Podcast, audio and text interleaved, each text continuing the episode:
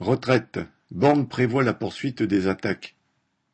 Dès sa nomination comme Première ministre, Elisabeth Borne a affirmé qu'une de ses priorités serait de reprendre le dossier sur la réforme des retraites, présenté comme un moyen de poursuivre le progrès social. Entre guillemets. Elle entend évidemment par là la poursuite des attaques contre les retraites des travailleurs. Sans surprise, Borne reprend le programme de Macron, reculer de quatre mois par an à partir de 2023 l'âge légal de départ en retraite pour le porter à 65 ans en 2031. Cela fera trois années volées aux travailleurs, alors que beaucoup sont déjà usés ou en congé d'invalidité avant même d'avoir atteint 60 ans. Il en est de même pour les salariés qui sont au chômage depuis des années et jugés trop vieux pour être embauchés, forcés de survivre avec des revenus insuffisants. Pour tous, reculer l'âge de la retraite aura obligatoirement des répercussions sur le montant des pensions, puisque la durée de cotisation nécessaire pour les toucher à taux plein s'allongera d'autant. Mais combien de travailleurs peuvent déjà à l'heure actuelle avoir un parcours professionnel complet, sans à-coups, et qu'en sera-t-il pour les futurs retraités?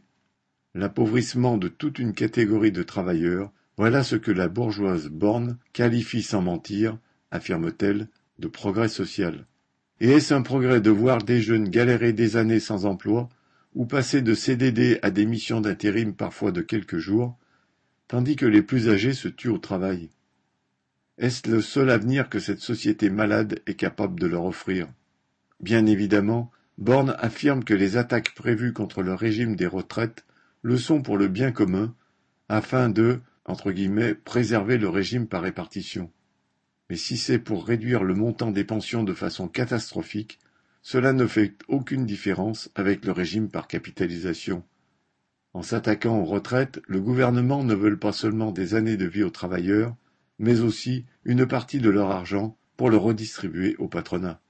La chef du gouvernement reprend aussi l'argument favori des réactionnaires, servi et maintes fois réchauffé, selon lequel, puisque la durée de vie augmente, il faudrait reculer d'autant l'âge de départ en retraite.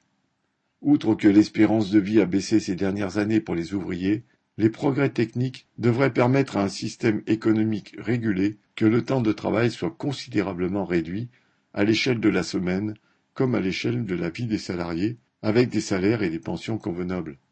Or, c'est l'inverse que Borne veut faire, user jusqu'au bout les travailleurs en leur laissant une misère pour survivre une fois qu'ils ne seront plus aptes au travail. Les retraites ne sont menacées que par la rapacité d'un patronat qui a tout un appareil d'État à son service, et les travailleurs n'ont pas à accepter de payer pour cela. Revenir à la retraite à soixante ans au bout de trente-sept annuités et demie de cotisation sera pour les travailleurs le premier objectif à atteindre quand ils montreront suffisamment leur force pour faire remballer tous leurs mensonges à Borne et à ses semblables. Marianne l'amiral